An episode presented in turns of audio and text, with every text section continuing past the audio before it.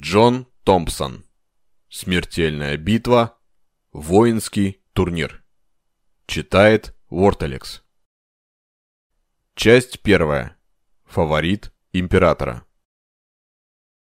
Ранним утром шестого дня Шансу и Дорки наконец преодолели бесплодные пространства каменистой пустыни внешнего гнева. Путешествие через эти запретные земли было изматывающим – и когда всадники подъехали к северным границам баронства Алхасса, они чувствовали себя окончательно обессиленными. День был солнечный, ясный, хотя немного прохладный. Кони проворно перебирали ногами, и цоканье копыт далеко разносилось в предрассветном воздухе. Животные уже чувствовали такой желанный запах воды, ведь Алхасское озеро находилось совсем рядом, за кустарником, окружавшим храм, коснувшейся силы.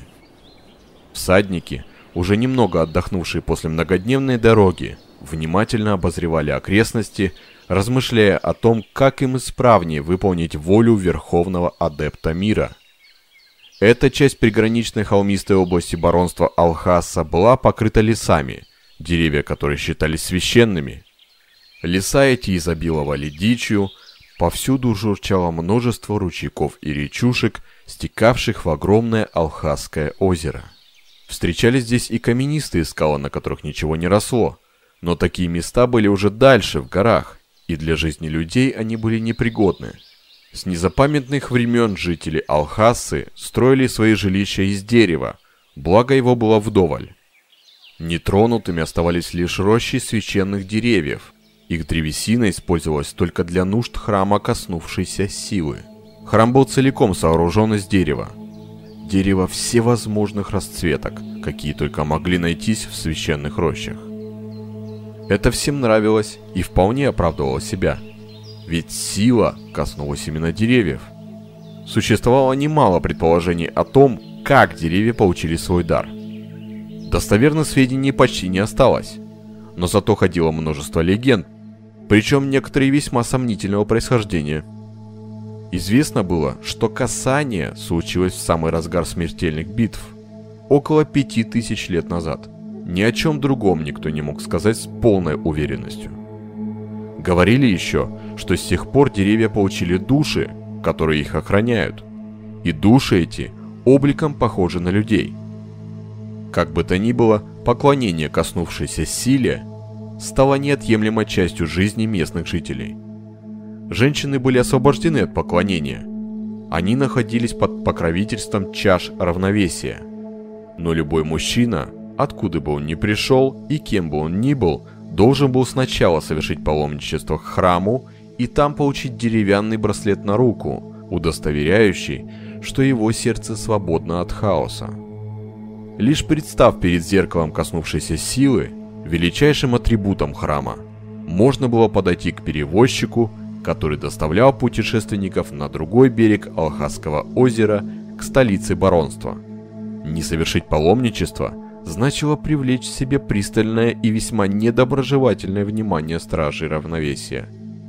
Кроме того, ни один трактирщик или содержатель постоялого двора не пустил бы к себе путника без браслета, не говоря уже о том, что любая попытка добиться аудиенции во дворце была бы обречена на провал. Властители были весьма бдительны, когда дело касалось их безопасности. И узнав, что в город прошли не представшие перед зеркалом путники, они незамедлительно принимали меры вплоть до самых крутых. Шон Су и его оруженосец направили коней к небольшому островку каменистой земли среди росистой травы на котором они могли бы переждать утренний наплыв паломников. Огромное дерево у ограды простерло над ними свои узловатые сучья и, коснувшись кончиками ветвей шлемов, отпрянуло, словно сумело распознать них стражей великого адепта. За оградой о чем-то спорили несколько паломников. Браслеты на их руках свидетельствовали о том, что они уже совершили поклонение и просто ненадолго задержались. Основная же масса людей находилась дальше, в глубине двора. Всадники спешились. Дорки поймал брошенные шансу поводья и привязал коней к железному крюку, торчащему прямо из каменной кладки ограды, после чего уселся рядом с хозяином и стал терпеливо ждать. Шонсу ослабил под подбородком ремешок шлема, из-под которого показались его черные, как вороново крыло, волосы, и откинул голову назад, чтобы расслабить мышцы шеи. Он не мог снять шлем совсем. Его могли узнать, а этого нельзя было допустить, ведь Верховный Адепт потребовал сохранить его миссию в тайне. Его рост и сложение и так бросались в глаза – а под длинным черным волосам в нем сразу могли узнать мастера схватки. Шонсу глядел на путника в другом конце двора и размышлял о странности своего поручения. Неделю назад он услышал зов Верховного Адепта Мира. Вызов был срочный, и Шонсу тотчас же откликнулся. Еще тогда ему показалось странным, что Адепт Мира так неожиданно прервал его занятия. Ведь являясь магистром силы, тот не мог не знать, как незначительно Шансу поднялся по ступеням совершенствования. Вот уже почти 150 лет Шансу провел на Земле, на острове смертельных схваток, постигая боевые искусства под руководством лорда Рэндалла. Шансу любил и уважал своего учителя, но порой черная зависть, как самум, терзала его сердце. Лорд Рэндалл был мастером схватки и искуснейшим владетелем силы, почти магистром, как и Верховный Адепт Мира. Кроме того, лорд Рэндалл был бессмертен, ведь владетели силы не подвластны времени. Могущество. Вот чего жаждала душа Шансу. Он помнил свою юность, бесчисленные уличные драки на задворках столицы баронства Канант, через которые он прошел, пока на нем не остановились мерцающие глаза лорда Рэндалла. Шонсу буквально оцепенел под этим тяжелым взглядом, осветившим его душу до самого дна.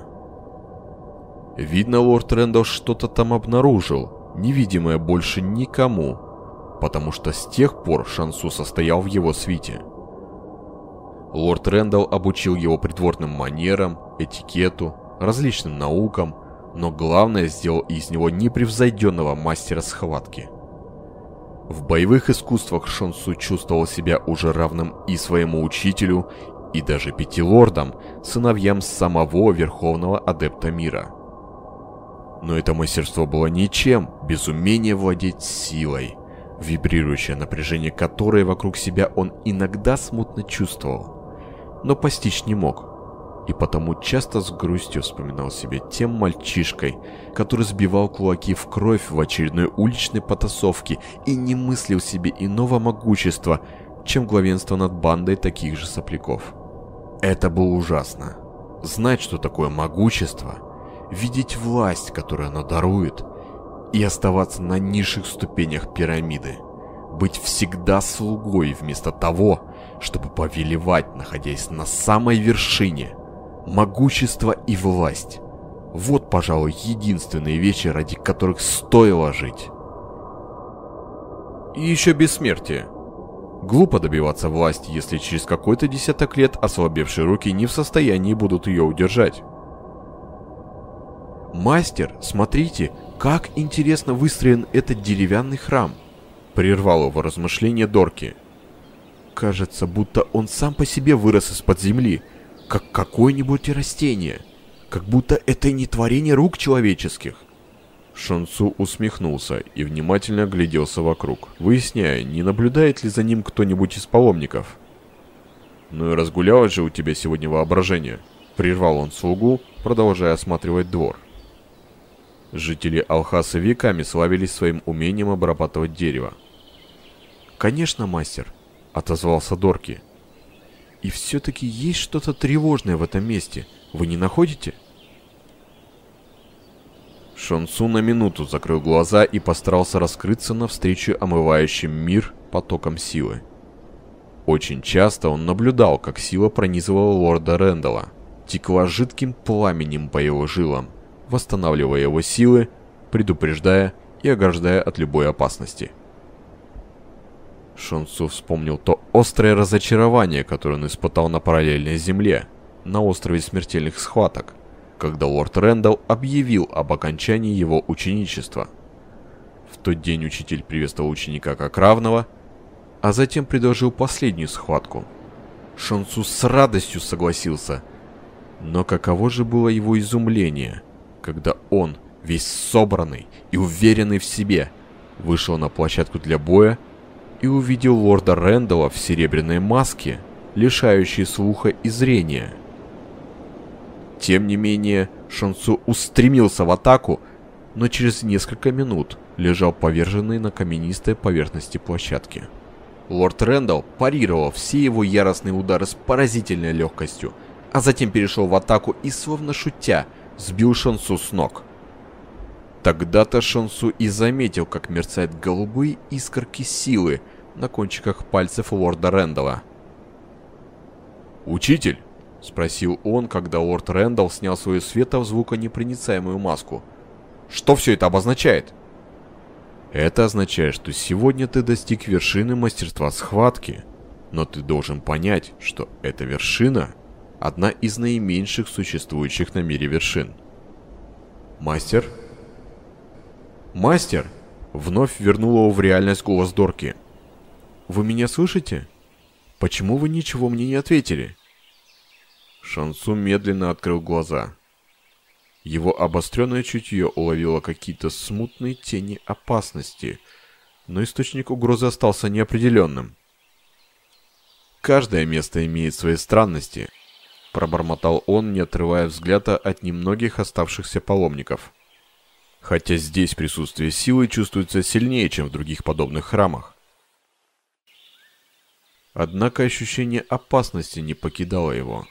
Что-то жуткое — призрачная и неуловимая, как тень летящей птицы, витала над куполом храма, струилась меж ветвей священных деревьев, закручивалась спиралью над каменными башенками ограды. Он явственно чувствовал присутствие хаоса, но это было в общем-то порядке вещей. В местах сосредоточения силы всегда клубилась незримая дымка хаоса, ведь этим поддерживалось равновесие так что, вероятнее всего, его опасения не имели под собой никакой почвы. Шонсу едва слышно вздохнул и скосил глаза на слугу. Тот сидел рядом, чуть прикрыв глаза, и, казалось, ни о чем не думал. За шесть прошедших дней Шонсу так и не определился его отношение к Дорке. Впрочем, в этом не было никакой необходимости.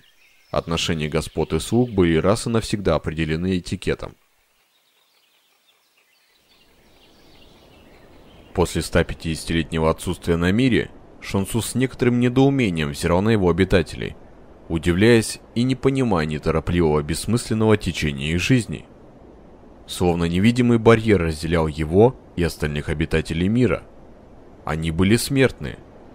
Жизнь их была коротка, как полет мотылька над свечой, но они, казалось, этого не замечали и жили совершенно не тяготясь выпавшим им жребием, светло и неспешно, как будто бы впереди у них была целая вечность. Они поистине были неразделимой составной частью всего мира, его широких спокойных рек, волшебных лесов и сияющих чистотой вечных снегов горных вершин.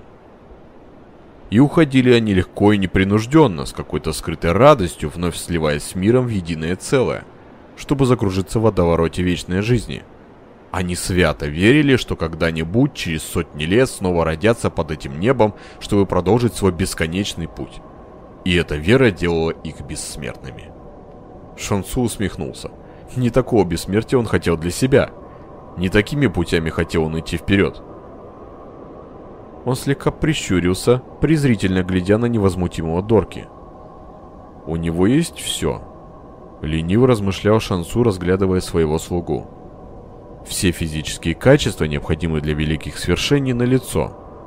Так почему же отсутствует начисто дух, разум, воля, устремляющий человека к поставленной им цели? Он и ему подобные блуждают по миру словно овцы, с пустыми бессмысленными взорами, движимые теми же побуждениями, что и черви или жабы. Они как стадо. А я хочу быть среди пастухов – Неожиданно вдалеке раздался топот копыт, и из-за поворота показались всадники. Шансу удивило то, что они не мчались галопом, а ехали неторопливым шагом. На них были ливреи стражи Верховного Адепта, золотого и белого цвета. И пока Шансу разглядывал их, за ними показалась еще пара, а за ней еще и еще. Мастер схватки насчитал уже шесть пар всадников, когда из-за поворота появился небольшой экипаж. Окна кареты были занавешены золотым покрывалом, в нее была запрещена четверка лошадей, украшенных белыми и золотыми попонами и перьями. Одних только вооруженных всадников в ливреях правящего дома, показавшихся на пыльной дороге этим ранним утром, было достаточно, чтобы привлечь внимание паломников, но щегольской экипаж сразу затмил предыдущее зрелище. Экипаж со всем эскортом был уже близко. Шансу разглядел блеск шелковых плащей стражей, услышал приглушенный звон кольчуг под этими плащами, бряцание шпор и оружия.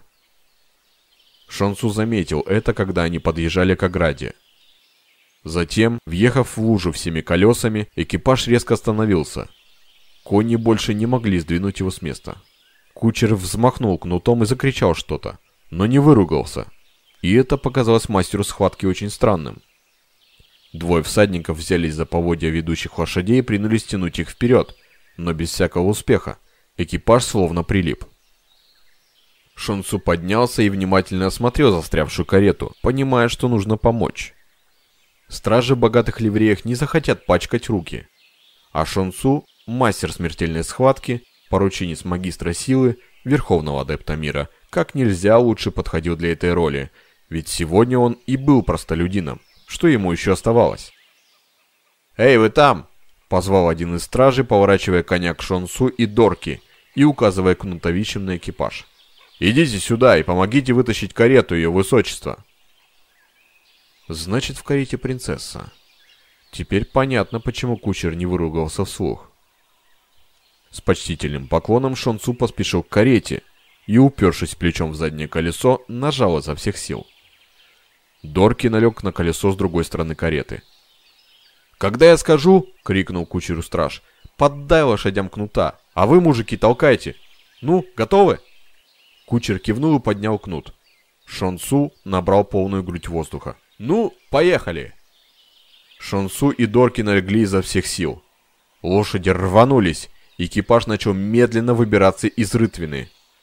Дав карете продвинуться на несколько футов вперед, кучер натянул поводья. Страж, возглавляющий эскорт, подъехал к Шонсу и Дорке. «Ее высочество благодарит вас», — произнес он, отдавая кнутом приветственный салют. Мастер схватки и его слуга смиренно поклонились. «Ее высочество сама хочет поблагодарить вас», — раздался из кареты нежный мелодичный голос. Шонсу увидел карие глаза на бледном, утомленном лице несравненной красоты.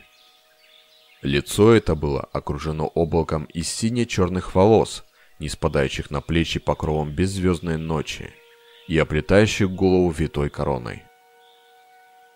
Правильной формы нос был слегка вздернут, а округлые благородные губы были такого оттенка, что сравнить их по праву можно было только с розой.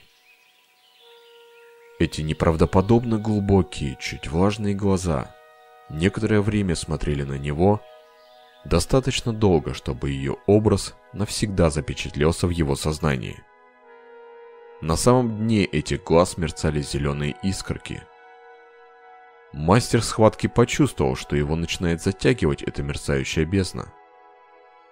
Искорки, все увеличиваясь, превращались в галактики с миллиардами ослепительных звезд, каждая из которых кружилась в своем неповторимом танце. И все это невообразимое пространство пронизывали могучие потоки силы, омывая планеты своей благодатью, искрилось в водоворотах черных дыр, напряженно гудела, пересекая течение внешнего хаоса. Она была повсюду, везде и нигде. Шансу всегда казалось, что в космическом пространстве царят мрак и холод – но то, что он видел сейчас на дне бездонных глаз принцессы, опровергало все его представления. Сила наполняла пространство всепроникающим светом, не таким резким, как на Земле или на мире, не чисто белым, а бледно-золотистым. Мастер схватки охватило изумленное благоговение. Ведь здесь не было ни утра, ни вечера, ни ночи. Здесь царил вечный полдень, наполнявший своей нежностью бесконечное пространство на протяжении бесчисленных тысячелетий. Диск Земли спрятался за Солнцем, и повсюду царили звезды, разбросанные как одуванчики по весеннему лугу. Омываемые силой, в ореоле величия проходили планеты и неведомые созвездия. Они были подобны драгоценным камням и слиткам расплавленного золота. И фоном для всего этого великолепия служила безбрежная, недоступная шансу сила, более яркая и осязаемая здесь, на мире, чем на Земле. Звезды пульсировали и, казалось, становились тем ярче, чем дольше он в них вглядывался. Шансу то ли воображал, то ли действительно чувствовал, как сила вливается, даже вонзается в его тело, отдавшееся ее власти. Он с головой окунался в волны чистого, неземного, невероятно яркого света. Он подставлял тело и сознание течением силы и чувствовал, как они смывают с него грязь, оттирают дочисто, наполняют необыкновенной радостью и стремятся сквозь него дальше в бесконечность, туда, где не властен хаос. Шонсу плыл в океане небесного сияния, и на сердце у него становилось все легче, а в душе царило ликование.